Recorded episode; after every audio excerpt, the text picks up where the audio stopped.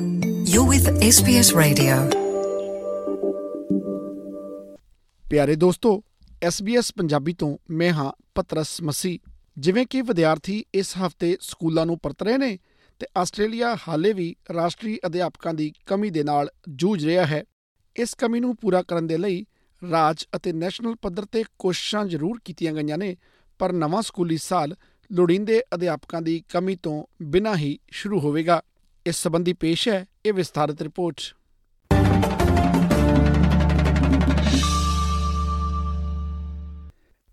ਇੱਕ ਪਾਸੇ ਬੱਚੇ ਸਕੂਲਾਂ ਨੂੰ ਵਾਪਸ ਜਾਣ ਦੀ ਤਿਆਰੀ ਕਰ ਰਹੇ ਨੇ, ਤਾਂ ਦੂਜੇ ਪਾਸੇ ਦੇਸ਼ ਭਰ ਵਿੱਚ ਅਧਿਆਪਕਾਂ ਦੀ ਘਾਟ ਬਰਕਰਾਰ ਹੈ। ਨਵੀਂ ਰਿਪੋਰਟ ਦੱਸਦੀ ਹੈ ਕਿ ਬਹੁਤ ਸਾਰੇ ਸਕੂਲ ਪੂਰੇ ਸਮੇਂ ਦੇ ਲਈ ਅਤੇ ਆਰਜੀ ਅਸਾਮੀਆਂ ਨੂੰ ਭਰਨ ਲਈ ਸੰਘਰਸ਼ ਕਰ ਰਹੇ ਨੇ।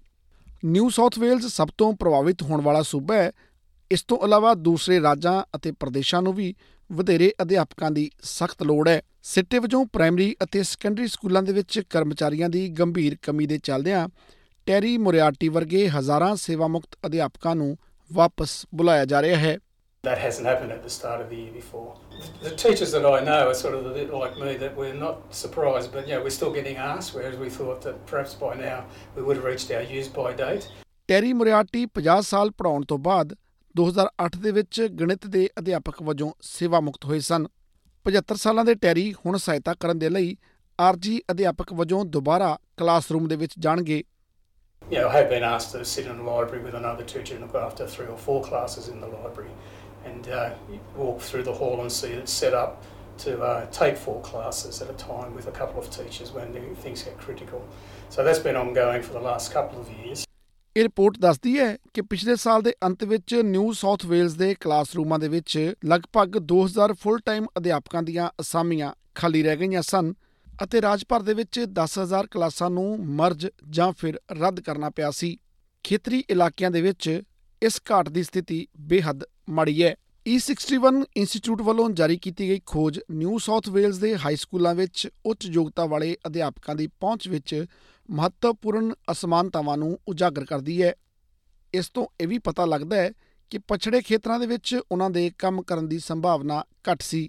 ਗਣਿਤ, ਅੰਗਰੇਜ਼ੀ ਅਤੇ ਵਿਗਿਆਨ ਵਰਗੇ ਮਹੱਤਵਪੂਰਨ ਵਿਸ਼ਿਆਂ ਦੇ ਵਿੱਚ ਅਧਿਆਪਕਾਂ ਦੀ ਕਥਿਤ ਤੌਰ ਤੇ ਕਮੀ ਹੈ।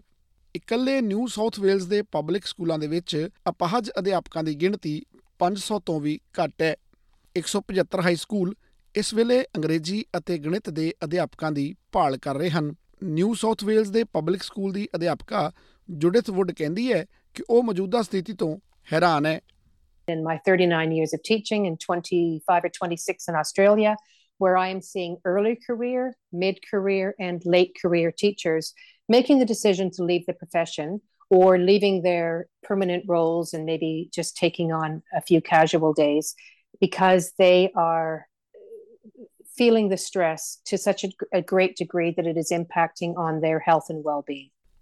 ਅਧਿਆਪਕਾਂ ਵਿੱਚ ਥਕਾਵਟ ਅੱਜਕੱਲ ਇੱਕ ਆਮ ਸ਼ਿਕਾਇਤ ਹੈ ਵਿਕਟੋਰੀਆ 'ਚ ਅਧਿਆਪਕ ਬਣਨ ਦੀ ਪੜ੍ਹਾਈ ਕਰ ਰਹੀ ਚੇਲਸੀ ਰਾਬਰਟਸ ਦਾ ਕਹਿਣਾ ਹੈ ਕਿ ਉਸਨੇ ਖੇਤਰੀ ਵਿਕਟੋਰੀਆ ਦੇ ਵਿੱਚ ਆਪਣੀ ਪਲੇਸਮੈਂਟ ਦੌਰਾਨ ਅਧਿਆਪਕਾਂ ਨੂੰ ਤਣਾਅ ਦੇ ਨਾਲ ਘਿਰੇ ਹੋਏ ਵੇਖਿਆ ਸੀ call it naive, but we go in with all these hopes and dreams.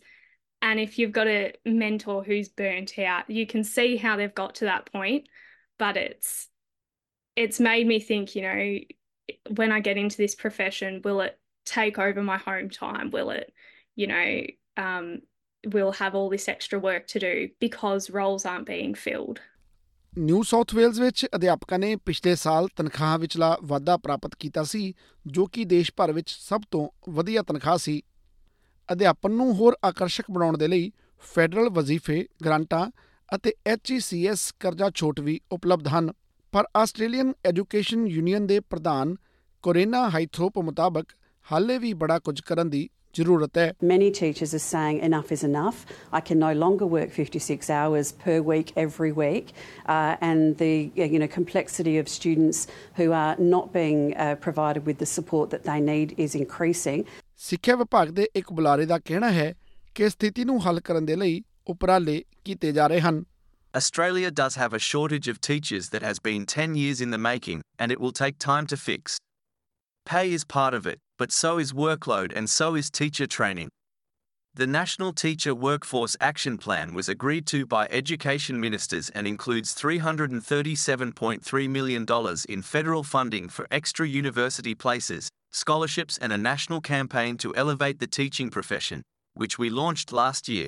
SBS news ਦੇ ਲਈ ਓਮੋ ਬੈਲੋ ਅਤੇ ਅਲੈਗਜ਼ੈਂਡਰਾ ਜ਼ੋਨਸ ਦੀ ਇਹ ਰਿਪੋਰਟ ਪੰਜਾਬੀ ਵਿੱਚ ਅਨੁਵਾਦ ਕਰਕੇ ਪਤਰਸ ਮਸੀਹ ਦੁਆਰਾ ਪੇਸ਼ ਕੀਤੀ ਗਈ ਹੈ ਫੇਸਬੁੱਕ ਉਤੇ SBS ਪੰਜਾਬੀ ਨੂੰ ਲਾਈਕ ਕਰੋ ਸਾਂਝਾ ਕਰੋ ਅਤੇ ਆਪਣੇ ਵਿਚਾਰ ਵੀ ਪ੍ਰਗਟਾਓ।